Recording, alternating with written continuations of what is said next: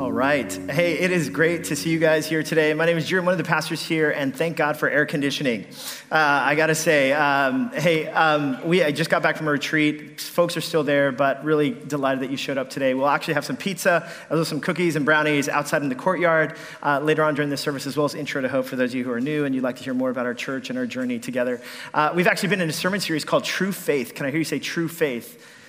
And we've been exploring what does it look like to actually have faith be something tangible? What does it look like for us to exercise this thing? And that faith actually works itself out. Now, there's this saying uh, that's gone on, gone on in my household. Oftentimes I'll say to my wife, I'll say, like, hey, I think today's the day. Today's the day where I'm going to start working out better and eating healthier. Uh, veg- vegetables, um, and fruit like are going to be part of my diet now and i'm, I'm basically going to get in tip top athletic condition and uh, my wife will say yeah well talk is cheap. Has anyone ever heard that phrase, talk is cheap, before? Have any of you ever used that phrase? Uh, no, you don't have to say it. Have anyone used that on your spouse before? Talk is cheap. Ever said that before? Yeah, right? I mean, many of us know this phrase that talk is cheap. And the reason why we, I think that this phrase actually encapsulates so much of what we're talking about. And by the way, if you're new, welcome. So glad you made it. And if you're not a Christian, um, so glad you made it. Uh, actually, today, the sermon is not for you if you're not a Christian. I just want you to know that. But you can lean in to hear what do Christians really believe about this money thing and how do we use this money thing? And here's what Christians believe that talk is cheap when it comes to our faith. What's interesting is a few years ago, there's a book written called Unchristian. And in the book, um, they examined what do, what do people believe about Christians? What do non Christians, people outside the church, believe about Christians? And two of the top things that people would say that Christians, that, that were used to describe Christians was basically number one was judgmental, and the second was hypocritical. Now, why is that? Well, it's because Christians tend to be judgmental and hypocritical. And the reason why, oftentimes, I believe, is because so much of what we do as it relates to spirituality centers around talking and what we say. We're just constantly talking. And here I am, even as a pastor who's standing in front of you and just talking many words. And I can even give this veneer just with the words that I share about how holy or godly I am. And as a result, what ends up happening is we become such experts at talking and so little at actually doing. And this whole series has basically been what does it look like to make our faith tangible, to go beyond simply talking? And one of the things that we've been talking about is that money is the most tangible thing that we can actually use to exercise faith. It's the way that we actually do this. Now, I've used this image here, right? And it's the image of uh, basically a weight room, right? In this weight room, right? Um, when I talk about this idea of growing in one's faith, um, all of my intentions, even that example that I give you, all of my intentions can be I want to get in prime physical condition. And I want to, you know, all, my heart, the words that I use, I say it constantly. Again, my words might reflect a certain kind of intention but my actions and my behavior and my diet and the way that I actually live my life actually echoes a very different reality. And one of the things that we've been saying, and this is why this might be uncomfortable for some of you, maybe you're new to our church, maybe you've come these past couple weeks and you're like, he's talking about this again? Yes, I am. What, I, what I'm basically doing is I'm encouraging each one of us to begin to exercise muscles to use the most tangible thing that we have money to see whether we truly believe what we say we believe. Because at the end of the day, talk is cheap. And we also have phrases like put your money where your mouth is. Have you heard that phrase before? Why? Because money, again, is that tangible thing that really demonstrates what we're all about. Now, the passage that was read earlier in Matthew chapter 6, Jesus teaches on this, and check out what he says, right? He says, Do not store for yourselves treasures on earth where moths and vermin destroy, and where thieves break in and steal, but store for yourself treasures in heaven where moths and vermin do not destroy, and where thieves do not break in and steal. For where your treasure is, where your money is, there your heart will be also. Now, again, Jesus, amongst the two top things that he would talk about, would be poverty as well as money. Now, why is that? Well, he's about to show you, right? Because he basically says, No one can serve two masters. Either you will hate the one and love the other, or you will be devoted to the one and despise the other. Now, look at what Jesus says. He says, You cannot serve both God and money.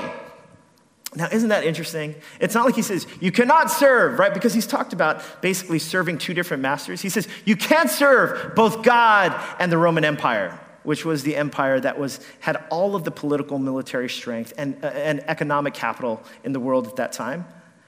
He doesn't, he doesn't pit God against the Roman Empire or God against Caesar. He pits it against money. Now, why is that? Why money, of all things?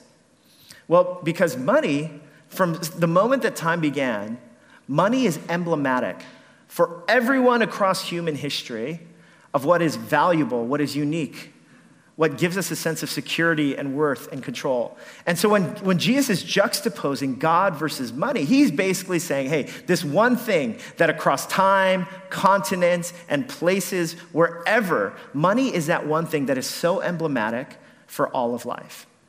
In, in other words, this is another way I'd like to put it money is actually a proxy for all of life. A few weeks ago, we talked about how there are three things that we can spend our time, our energy, and our money. But if you think about it, time, have you ever heard this phrase, time is money, especially in New York? Right? Let's just take a cab because time is money. Uh, have you ever heard that phrase before? Why? Because time, oftentimes, money is so um, uh, equated with time, especially in this city. Or energy. Most of the energy, the energy capital that you and I have when it comes to it, is spent on making money, especially in this city.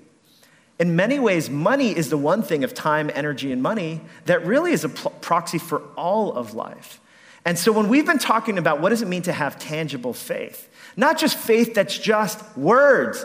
And believe me, I am so good at just words, but something really tangible.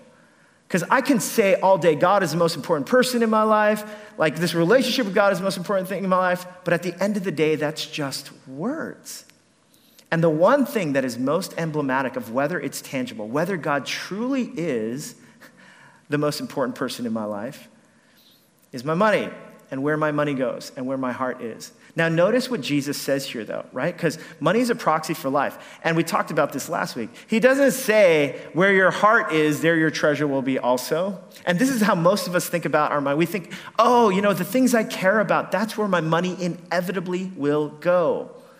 But Jesus actually doesn't say it that way. He actually says, where your treasure is, where your money goes first, that's where your heart actually follows. Now, why does he do it that way instead of where your heart is, there your treasure is? And most of us would like to believe, oh, yeah. Why? Because most of us have the best intentions. In fact, most of us would say, like, I care about things bigger than myself. I care about others more than I care about myself. Uh, and I wouldn't doubt those intentions one bit. Many of us would say it with our words and even with the inclinations of our hearts. Every part of me wants to say these words, like, I want to get in tip top physical condition, right? Those are my words that I say. Those are the best of intentions. But when it comes down to it, Jesus is basically saying, no, no, no, no. Like, you see, money is actually the greatest indicator of where your heart is. It's not that your heart feels one way and then your treasure follows. It's actually where your treasure is. That becomes the biggest indicator of where your heart truly is. Because money is a, pro- is a proxy for your life and of mine. Now, I wish that weren't the case, but especially in this city where money, I mean, it continues right? It continues to be the greatest source of anxiety, especially in this city. Uh, you start looking on uh, Street Easy or Zillow for, uh, you're trying to move and you're looking for an apartment or whatever, and you see the rental prices and you're like, money begins to taunt you, doesn't it? Right? There are moments, right, where you go and you realize even Shake Shack and Chick fil A, which are supposed to be like, like affordable options in the city, are actually really, really expensive and you're like, uh, I'll just, t- what happened to the dollar menu at Wendy's? Like, hey, right? I mean, this is, this is what happens to us all the time. Money just continues to taunt us. Whether you have a lot of money or whether you have a little, it's you don't have enough, or you could be making more, or you could do more with this thing. And what Jesus is basically saying is he's, he's basically talking, he's putting a target on money. He's saying, like, you see how central money is? Doesn't matter what age you are, money is so central. That's why he pits God versus money. You cannot serve both God and money. So here's what we've basically been saying, right? And this challenge came last week. Here was the challenge. The challenge was to number one, to start tithing, to give 10% gross if you, if you aren't already. Uh, now, 10% gross, uh, 10% throughout the scriptures is usually the baseline of what it means to start with to give one's first fruits. Now, there's other percentages that scholars have talked about, and we can go down those different rabbit trails, but at the end of the day, 10% is, this, is the percentage throughout the Old Testament and throughout the New Testament. However, even in the New Testament, there's this belief, of course, that everything belongs to God, so we're just stewards. But at the end of the day, 10%, I know, in a place like New York, it also feels sacrificial. Can I get an amen, right? Like 10%, whether you have a little bit of money or a lot of money, that feels like a lot. And so the invitation for every one of us is what does it look like for each one of us to take this step to start tithing? To do so as an exercise of tangible faith. Now, I know some of you are like, I can't believe he went like the first 10 minutes, he's already going into this. And I, I know. And here, here's what I've said the past few weeks I don't want this from you. Like, if you need to tithe to a different organization or church, that's totally cool. It's not important where you give for me, it's that you give. And the question, and like I said, like it's not like my salary, it fudges or changes. It's not like I'm gonna, you know, somehow personally benefit from this. Because I want you to know, um, and I've, I've told you this before, my wife is independently wealthy, so I don't need you guys, right? So, sorry, I don't mean that, that sounded really harsh.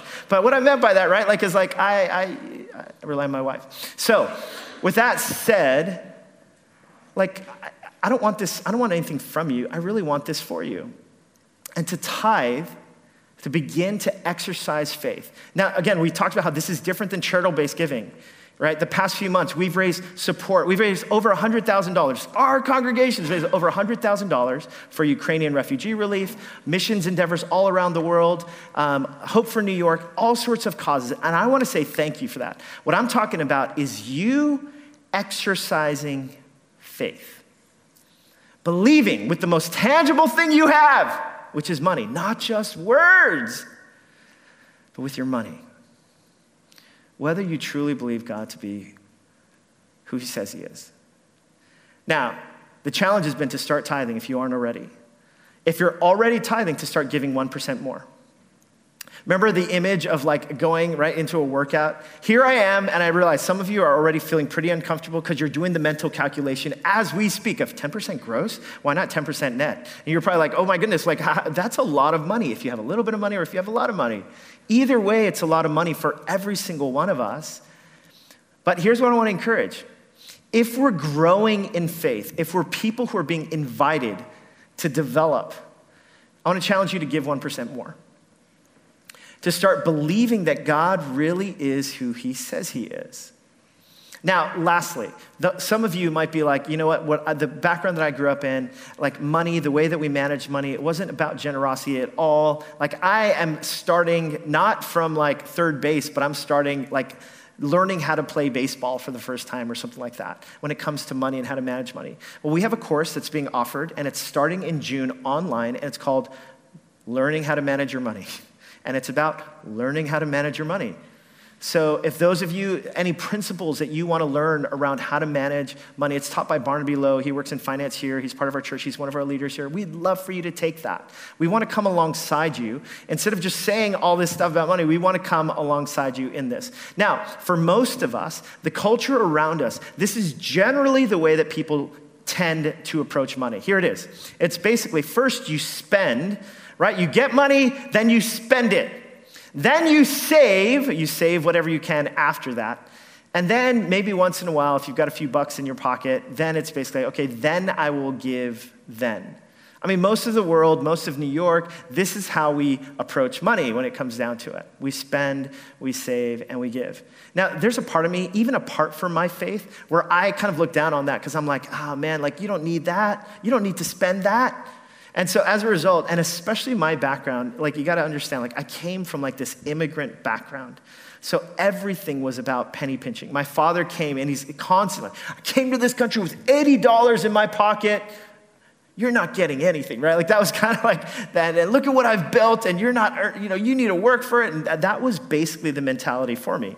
So at a very young age, then, my mentality was basically, we'll never have enough money. We'll never have enough. So, for most of my life, here is basically the rubric that I would use when it came to money it was save first, then spend, and then we'll just give whatever we can. But saving was better. And I would look down upon people who spent more. I'd be like, why are you spending it on the frivolous clothes and things like that? But instead, I would save and I would have this badge of honor like I was someone who was, who was just like really wise steward as it came to these things. I took pride in saving. Uh, I remember when I was in seminary, which is graduate school for uh, theological graduate school, like I was, I was in seminary and um, I, I realized there was a hack around not having to spend money on food. And it was basically at the cafeteria, whenever closing time was about to happen, they would take these large trays of food, you know, and they'd usually throw them out and stuff.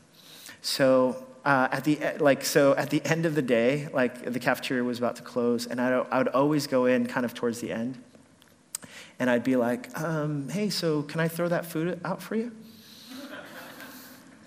and uh, I became known at the seminary shortly thereafter. That's the guy who's taking all the excess food. So, what I would do is I would take all the leftovers and I would put it um, inside. I would take the, the trays and I'd put all the leftover food and I'd put it into the communal refrigerators for other students as well as myself to eat. Um, I was basically like the Robin Hood of Gordon Conwell Theological Seminary, you know? Um, Sorry, maybe I was, yeah, I'm puffing myself up a little bit too much. But I mean, this was my mentality, like saving, like making, making as much as I can. I, um, you know, our church just went on a retreat. When I, when I first moved to the city, and I've told the story of how, like, I moved here, I raised $7,500 a year. And so that first year, so I lived off of $7,500 my first year in New York City. I was living in Flushing with two guys, paying $200 in rent and uh, eating a lot of peanut butter and jelly and eating lots of leftovers from i was interning at a church. And the church was not uh, the reason why i had to raise $7500 for the year to live there was be, uh, well to live in the city was because the church that i was at they hired me to be an intern who raised my own support. You know that's how poor our church was. And so here i was then this is what i would do. So um, I, so i was tasked with um, planning our young adult retreat and so our young adult retreat was basically 20 somethings, many of whom, and it was this mixed group because the church that we lived in, like I said, it wasn't a very lucrative church uh, when I got there, but it was this mixture socioeconomically. So there were a lot of um, young adults that didn't have as many means. And then there were young adults who were young professionals who had just moved to the city, who had a lot more disposable income and money. And so basically, the, so there's these two groups, and I just remember, I'm, I'm like, I, like mentality wise, I definitely related more to the group that didn't have money. Because again, I just didn't, I, I didn't have that much money. So I remember, so I was planning this retreat, um, there were something like 90 people that, uh, 90 people that were registered for this retreat. And so I bought exactly 90 disposable cups. Like exactly 90. So I bought 90. Now keep in mind, this is not like like a bunch of kids or youth. This is like, yeah, these are adults, right? So about 90 cups. So at the beginning of the retreat, I'm like, hey guys, uh, just want you to know, like, um, hey, we've only got 90 cups, and we've got 90 people in this room. And so every single one of you, like for the whole weekend, you just need to write your name on the cup. If you somehow mistakenly discard your cup or lose your cup or something happens to your cup, you might get dehydrated this entire weekend, you know? like I was just, and it was just kind of like this, you know, and then everyone's like, uh, is this guy for real right now? And I was like, yeah, uh, yeah. So, so everyone just, here's the Sharpie, just go around and write, write your name on these cups and stuff, right? So, uh, you know, like a few hours pass and this one guy who was part of the camp that I think he was working in finance or something. So he's a young adult, he was working in finance, probably making a six figure salary or something. He comes up to me like, like just a few hours in, he's like, hey, Drew, can we talk? I'm like, yeah. I'm like, how are you enjoying the retreat? He's like, yeah, this is, you know, a little different than what I'm used to and stuff. And then he says to me, he goes, he goes, hey, listen, I just want you to know, um, if, if, if you're short like $10 to buy more cups, I'll just, I'll donate that $10, dude. I just want you to know that. I was like, it's amazing. Okay. All right. Thank you. You know, it was just this moment of like, I mean, but I just want you to know, like, this was my mentality. I was like, you know, some of you in the room are like, I would have donated $25. Um, I, but like, that was my mentality. And I would use that almost like as a badge of courage, like saving. That's, that's what it's all about. These people who spend frivolously and waste money here and there, I can't believe them. And you know what's interesting is I could actually use scripture to back this up.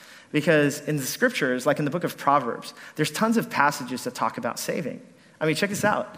Uh, Proverbs chapter 21, uh, verse 20. Precious treasure and oil are in a wise man's dwelling, but a foolish man devours it. Proverbs, of course, is the wisdom literature. It's wise to save. A good man leaves an inheritance to his children's children, but the sinner's wealth is laid up for the righteous. Proverbs 13, 22. Saving, leaving a legacy for generations. You know, so when I read these passages, I'm like, yeah, you see? Like my, my natural save, cost saving tendencies, like, it's like a badge of courage, a badge of honor, a badge of like really following the God way. But you know what's so interesting? Because, right, there's spending and saving. But check out this parable that Jesus teaches in Luke chapter 12. And look at how Jesus starts this parable. He says, Jesus said to them, Watch out, be on your guard against all kinds of, what's the word there? Of greed. Of greed. Life does not consist in an abundance of possessions. Now, here's where Jesus is basically going to talk about this thing called greed. And he's talking about, he's saying, Watch out for this. Now, notice the story that he's going to use. He told them this parable The ground of a certain rich man, this person's already wealthy, yielded an abundant harvest. Maybe his stock, stock market went up, didn't control it, but somehow harvest, amazing. Look at what happens. He thought to himself, What shall I do? I have no place to store my crops. He's made this incredible surplus. Now, look at what happens. Then he said, This is what I'll do. I will tear down my barns and build bigger ones, and there I will store my surplus grain. Now, honestly, as I read that, I'm like, This guy's pretty wise. He's following that Proverbs principle. He's saving, he's not spending it frivolously. Maybe the latter half of this passage will talk about spending it, but he's basically he's saving, he's being wise, he's being a wise steward. You have plenty, and I'll say to myself, you have plenty of grain laid up for many years. Take life easy, eat, drink, and be merry. What's this guy doing wrong? I mean, come on. Jesus, you're telling this parable. You're saying, watch out for all kinds of greed. This guy is doing what Proverbs 21 has talked about of saving.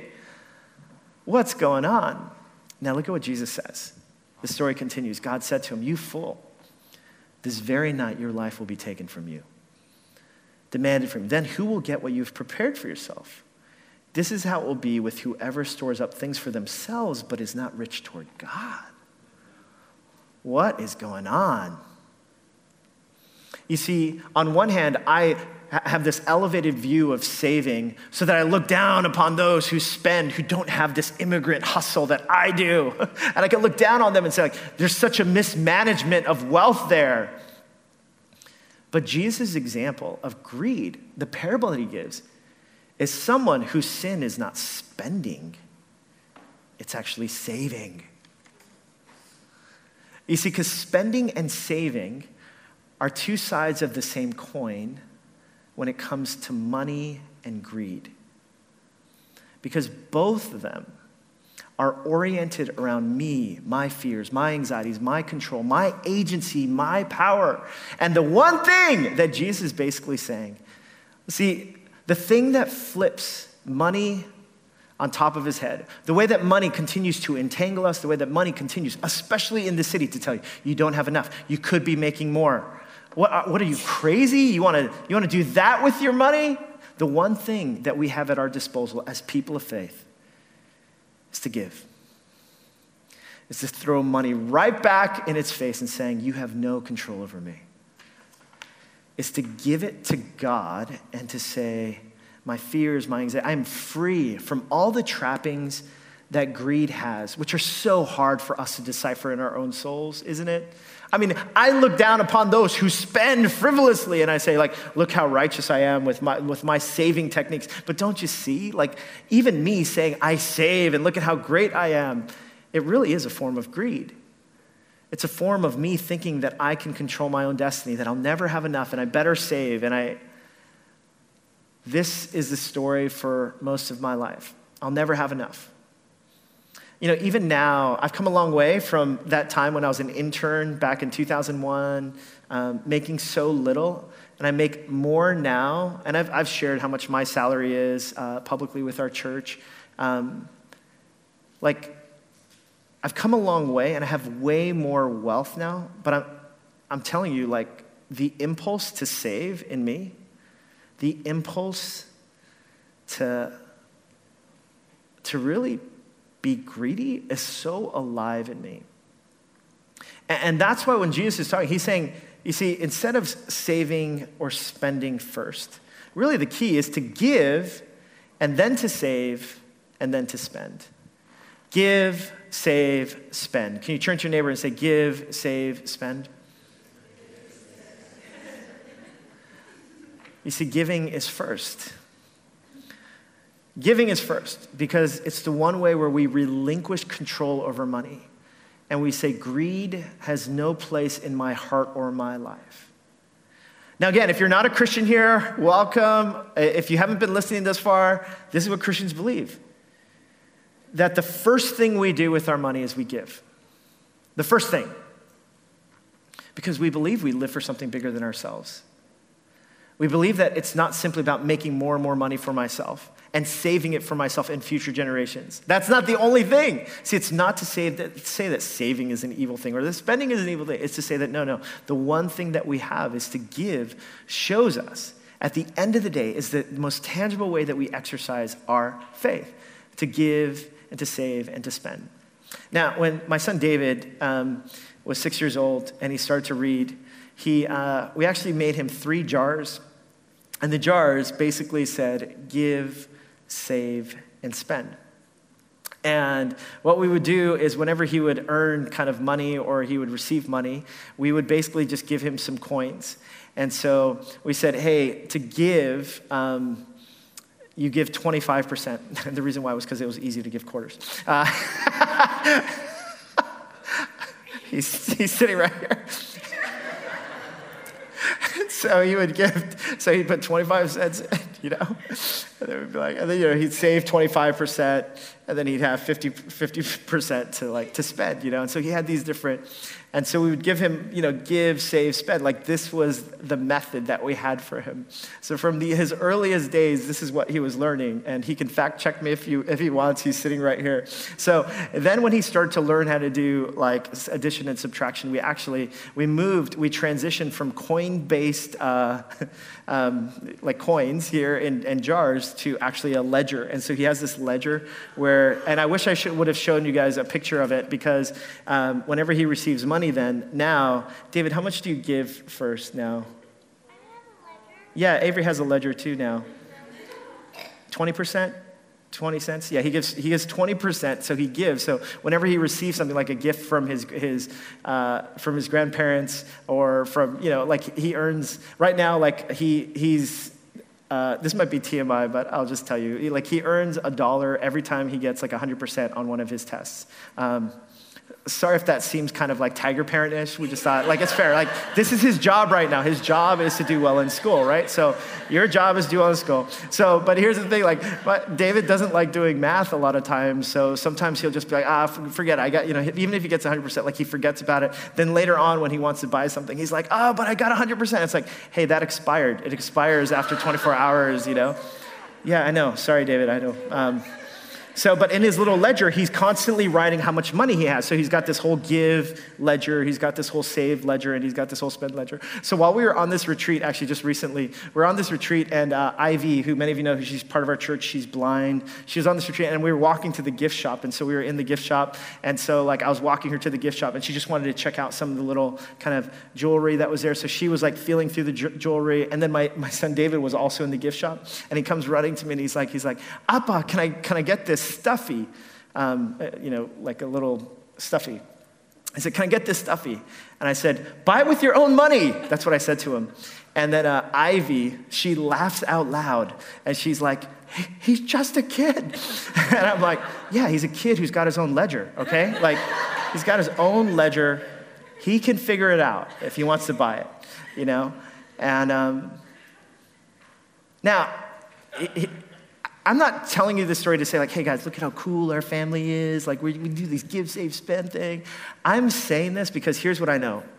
I know that if, and we have like, you know, the first of every month, we have the money taken out immediately to Hope and to other charitable causes that we support.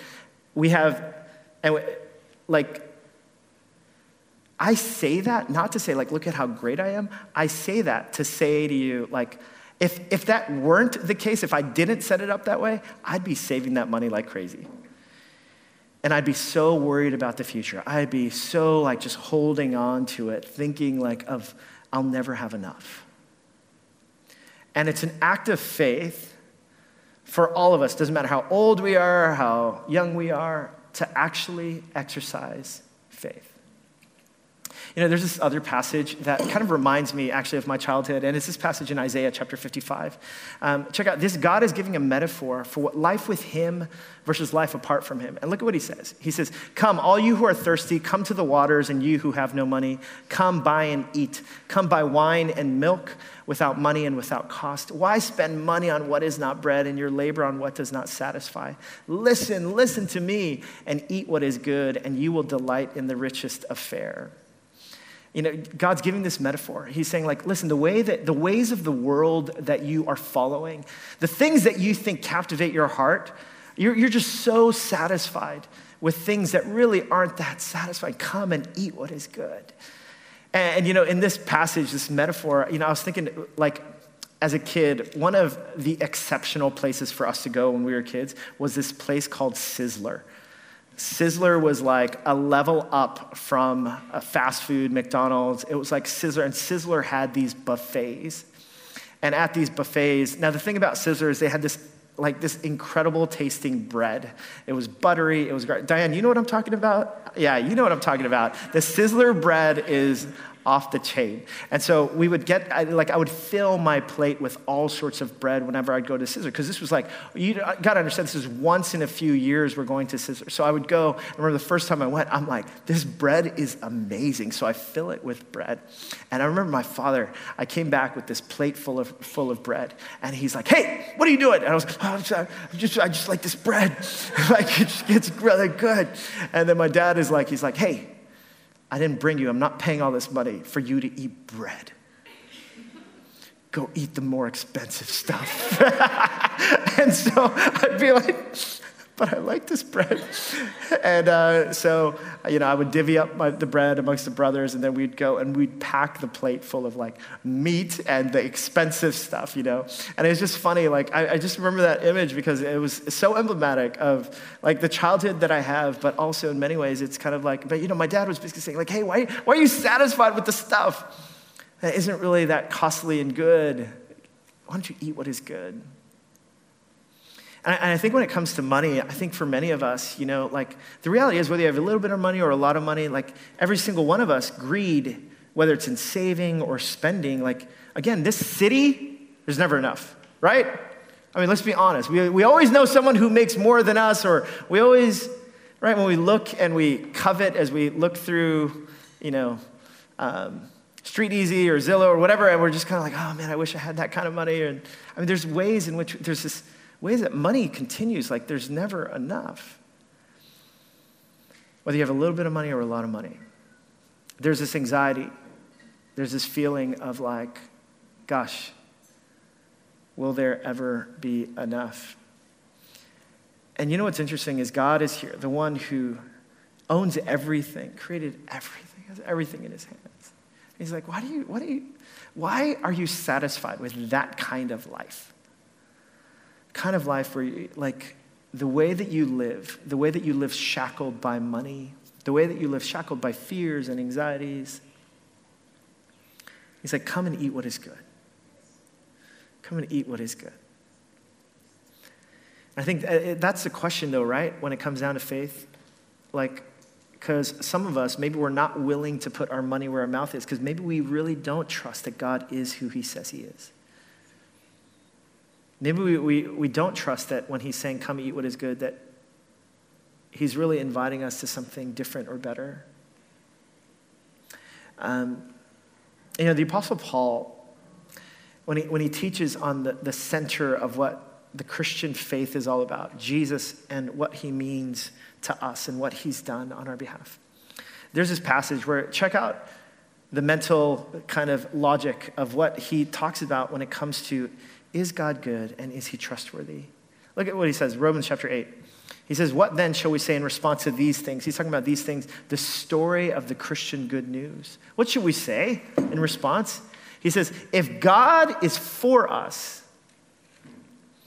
if he's for us, who can be against us?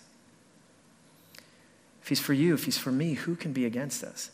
And look what he says How will he who did not spare his own son, the God who owns everything, created everything, who did not even withhold his own son, how will this God not also freely give us all things? How will this God not be a God who is for you, who's something as little as money? Isn't that what we're all longing for, though? To be able to entrust our lives to something or someone bigger than ourselves? To entrust even our money, our financial futures, our earning potentials, our relationship status, See, money becomes a proxy for all of these different kinds of anxieties that we feel. And the invitation of God is to say, Will you surrender to Him? Will you entrust Him with even the thing that's so tangibly the thing that's most hardest to give away?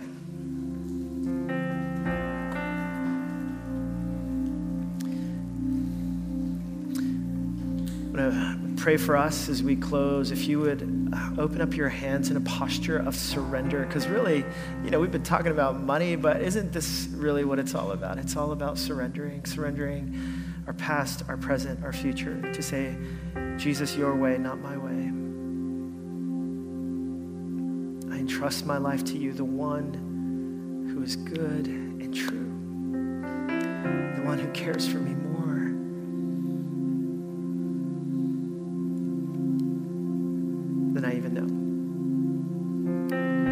we surrender to you. We want to make room for you to come and meet us in this place. It's in Jesus' name we pray. Amen. And let's sing together.